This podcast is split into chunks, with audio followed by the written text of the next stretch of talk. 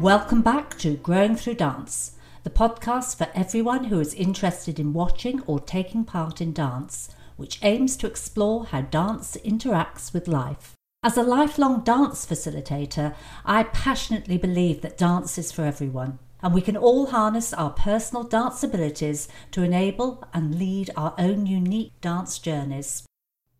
So this morning I have the lovely Claire Williams, who is a Latin and ballroom coach, joining us to discuss all things dance and how dance has affected her life. Morning, Claire. Morning. Thank you for coming to join me. So, what I'd like you to do, first of all, is to take yourself right back and talk to me about dance as a child. What did you do? Well, it'd be easy to say what what didn't I do? Hard, really, because dance was and is my life. I would dance six, seven nights a week, ballet, tap, modern, jazz, disco, you name it. I used to do it, and Latin and obviously. So yeah, it was a, a massive, massive part of my life. And even my best friends now are from from the dance world back when I was a little child as well. That's lovely. And it's also something that people who've had really good experiences with dance, as the old saying says, those that dance together stay together. So yes. really good. Yeah. Okay. So can you remember when you first did a class, the very first one? Can you remember anything about it? Well, I can't really remember. I remember looking at a photograph um, back when I was like two and a half, three, in, in some type of play that my mum put me in. And when the curtains opened, um, I was actually picking my nose. It opened, and I know I used to at home make sure all the curtains were closed and I would go behind the curtains and I'd make everybody announce me onto the, the stage, you know. So I remember things like that, you know, just being in front of family more so than actual an actual dance class. But I do remember a little bit later on, my cousin, she took me to a, a dance class. She was one of the first people that took me to a dance class to experience it. And obviously 38 years on, I'm, I'm still doing it. So that first class, was it a ballet class or something just recreational? What, what did you do? Yeah, I think it was recreation. I remember vaguely it being something to do with Oliver Twist. So I don't know whether it was part of the play or it was a little bit of mixture of singing and dancing, but it was definitely to do with Oliver Twist. Okay, so from there, you obviously got the bug and decided to take up dance lessons. So you've just given us a long list of genres you did. How were you able to do so much? Because obviously I, I dance pretty much every day of the week. And I was part of a, a local stage school and dance school.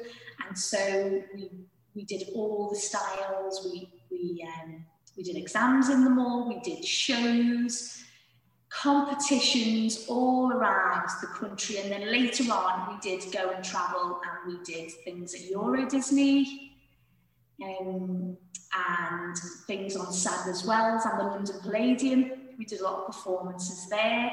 So it, I, I covered a mixture of genres in the very, very early days of yeah. my dancing. So, what I'm particularly interested in hearing is when you started with the ballroom and the Latin. Well, it slowly, ballroom and Latin slowly crept in. And I started doing my medals and things when I was at stage school. But I, I didn't really compete at a young age. So, I was just doing my exams and, and studying the Latin ballroom. And it was when I was around 16 that I actually started to get into the competitive oh. side of Latin. And that then took me off on a, a totally different tangent, traveling all over the world. So you did international competitions then? Or? I did. I represented England in Italy, in Vienna, which was a beautiful, beautiful place. Yes. And in Madrid. and with these these competitions, how many people would sort of be involved in in the actual competitive side of it? Oh well, some of them really big competitions, especially one we have at Blackpool every year. There'd be over 400 couples. Wow, amazing. Yeah, so there were pretty big competitions, yeah. You've had sort of this almost the strictly experience as well yes. as the dance experience. Do you think that your dance that you did as a child, so I presume you did ballet, you did tap, um, and some of the other genres, do you think that helped you to carry on to the, the Latin and the ballroom? Yes, I mean, yes, the majority I would say, yeah, it really, really did.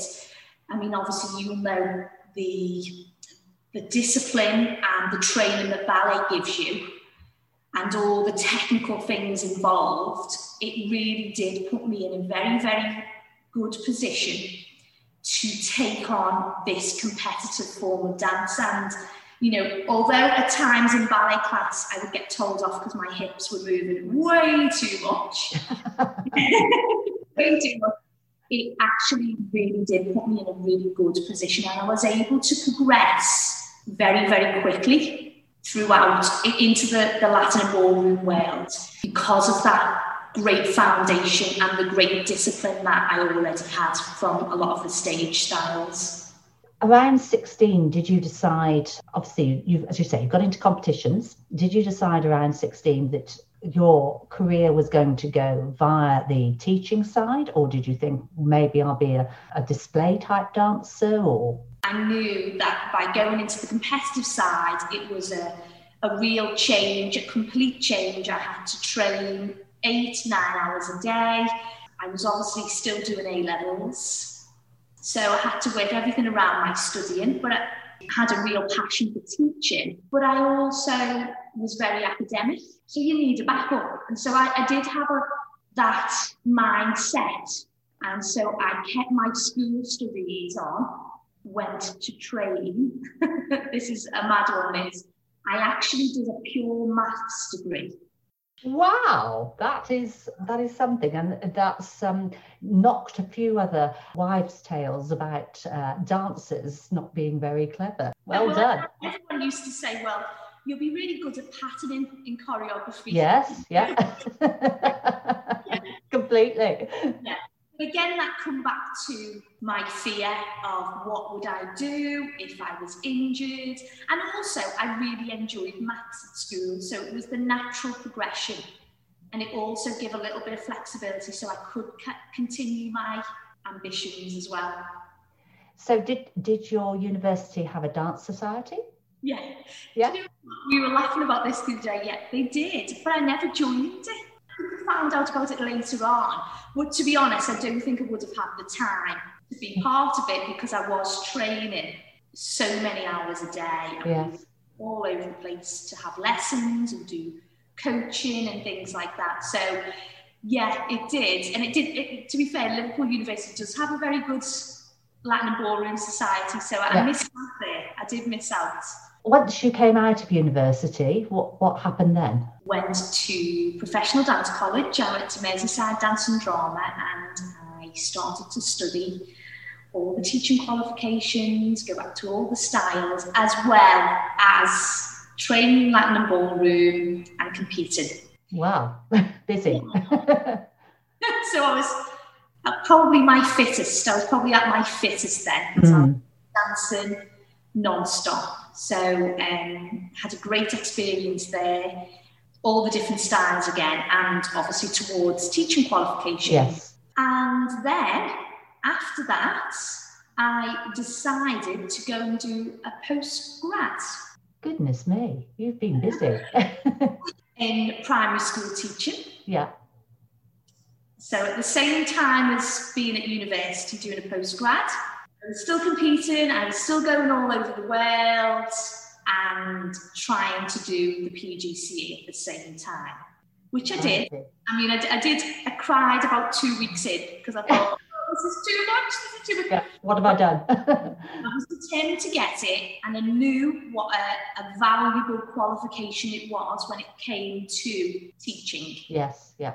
So I was adamant I was going to get that, but I was also going to keep up. Did you actually work as, as a primary school teacher at any point? Catherine, this is I think this will probably be your podcast with the most sort of um, varied path of training. Um, I then, after getting postgrad, I did some work in primary schools, but I also got a job heading up the dance, GCSE and A level dance in a secondary school. And I absolutely loved, mm. loved that. So I, you know, taught the A level, taught the GCSE, did all the practical, all the essays and everything, still at the same time competing. So I was still keeping my hand in. Yes. With, yeah. the, with the teaching element as well as the dancing element as well. I mean, you have the dancer's work ethic, there is no question of that.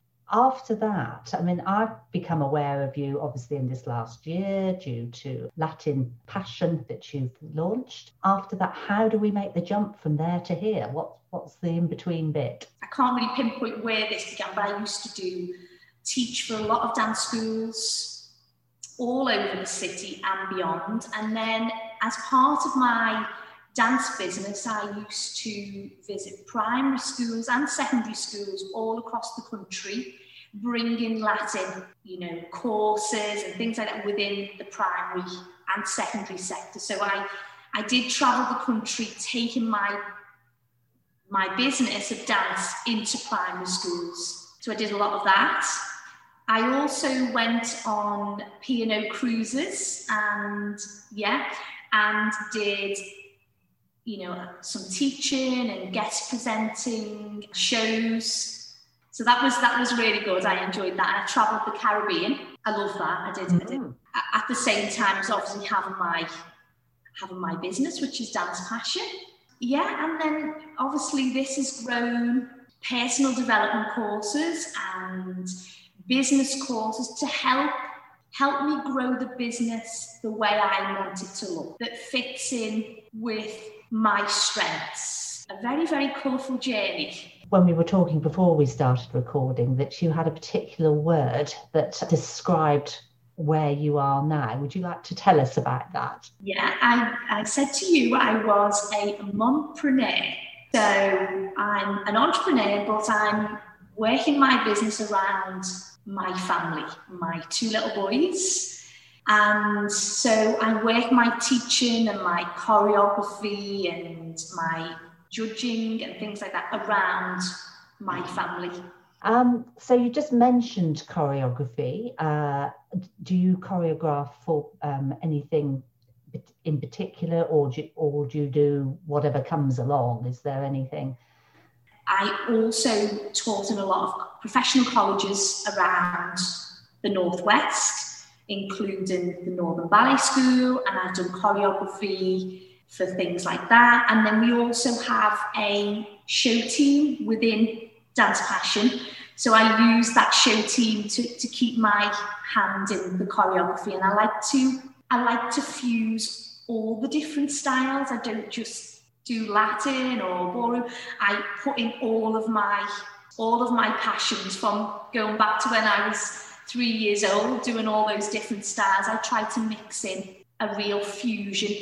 That's really amazing and something that really interests me because I've always been somebody who's liked to mix styles as much as possible. But always because I'm I come from a ballet base and therefore the the ballet technique to me is very very important i just wonder what you think about ballet technique as to how that's helped you with what you're doing now i mean it's clearly helped you on the way up because it's enabled you to have that basis to start with but how does that work within what you're doing now and how was it used within your work with Northern Ballet? As part of my mompreneur role, should we say, in my business, I've created a lot of online courses, and the, the main one is a program I call the Latin Bar. So it fuses my training in ballet to then help the technical elements in Latin. So they're short programs, and ballet definitely plays a big role in my creation of these particular courses. And then a, a, a really exciting course that I launched was a course we've called the Bar to the Ballroom.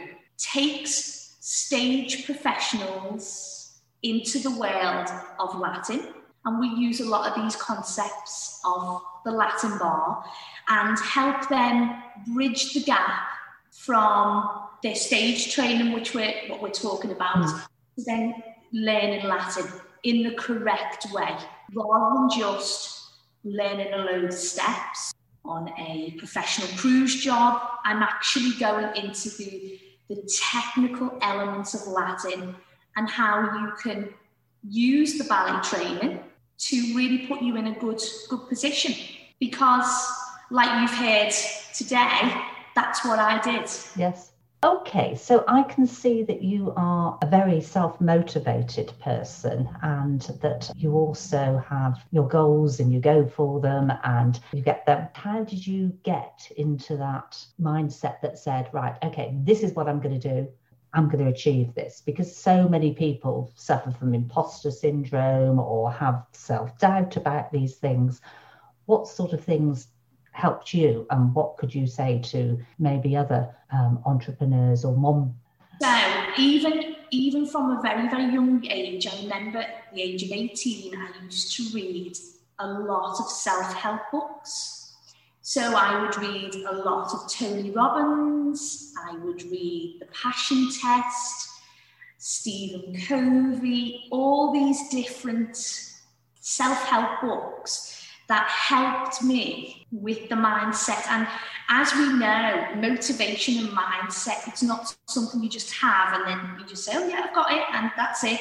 It's something you have to work on every single day like I said to you, like I'm really coming out my comfort zone coming on this podcast. You have to use the strategies every day, regardless of how experienced you are. Um, you, it's something you've got to keep fresh. Like cleaning your teeth, you don't just do it once, yeah. you do it every single day to keep yourself in the correct mindset. But I also think it's important to surround yourself with people who are going to push you further, help you get to your goals. So I'm, I'm really into doing a lot of courses. I, I'm a bit of a course junkie, should we say. Mm. So this past year, well, I know we'll, we'll talk about COVID, um, it's really given me time to stop and really think about what's important. And I, regardless of it being face to face or over Zoom, I love to teach. That's what I love to do. So Zoom has given me that opportunity to connect with people all over the country that I would oh. never get to teach. So I'm really grateful for that.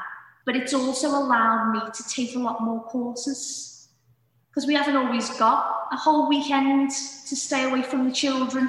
I'm trying to surround myself with people who will help me get to the next step that's uh, that's very useful as strategies for working on there. So COVID, how do you feel you survived it mentally? Because I know a lot of people, particularly dancers, initially the world dropped out, didn't it? I mean, you, know, suddenly we're, we're not in the studio anymore, or for professional dancers in particular, suddenly there's no stage anymore.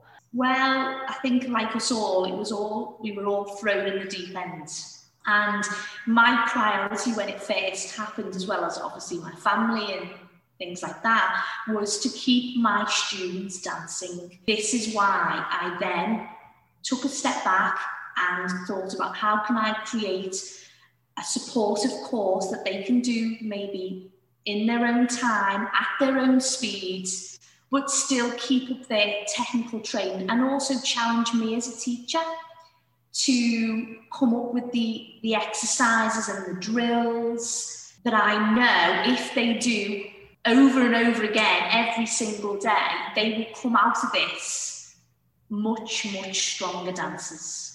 Um, and then obviously through Zoom, and I've been able to obviously offer these courses to a wider audience. So usually we'd have to rely on who can get to the studio or mm. who can get to a particular location. Whereas I've been able to serve hundreds and hundreds of people with these courses, really delve deep into the technique every single week for eight weeks. And now we're we're going to be running the second, the second level to the course. And that, my big, big, big goal after that is to to create the ultimate um, Latin training. Okay. I think my, the question that springs to mind for me now is how much having had dance in your life has enabled you as a person, as a, a, a mompreneur, as a business owner. How much has it helped you grow? Um, well, as you know, as dancers, we are so critical of ourselves, aren't we? We're constantly trying to improve, whether we're looking in the mirror, we're looking at ourselves on video, on camera, we are constantly trying to improve. And I think I try to bring that quality through my work as well. And, you know, at school, I was I was really shy. I was really shy and didn't always put my hand up to answer the questions or want to read out and in class. But if you asked me to do a dance thing, then I became this super confident person, even at at a young age. So it does give you a lot of self confidence as well. You become very disciplined you are very resilient. I think we are as dancers, aren't we? We're very resilient. There's so many, so many things. You know, I'm doing a job that I love. It keeps me fit and it challenges me mentally. They're all the skills and all the things that I need really to. Yeah, and keep growing. That's amazing. Keep growing, yeah, keep growing. um, one last thought about performing arts schools, generally dance in life. You know, when you have new people coming into you, how do you convince them that this is this is a good idea?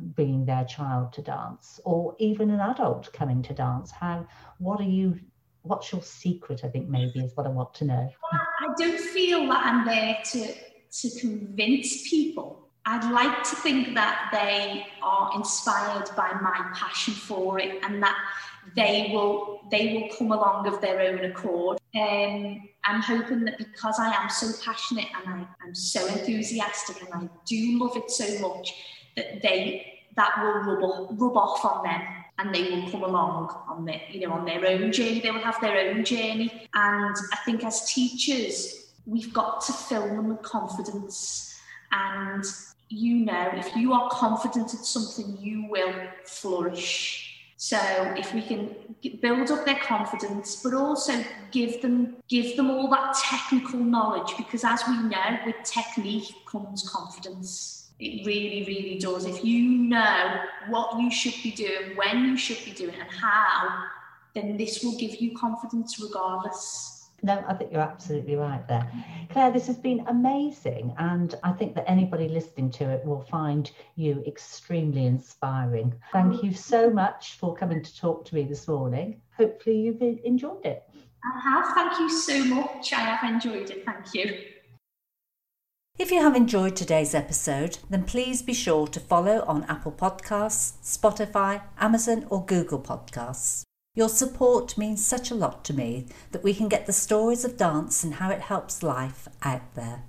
Please also share and like the Instagram Growing Through Dance Pod. Like and follow the Facebook group Growing Through Dance Podcast, where you can join the conversation to discuss dance. If you have any stories you'd like to share, please contact me via direct message on either social media platform. Thank you for listening your host, Catherine Lucy.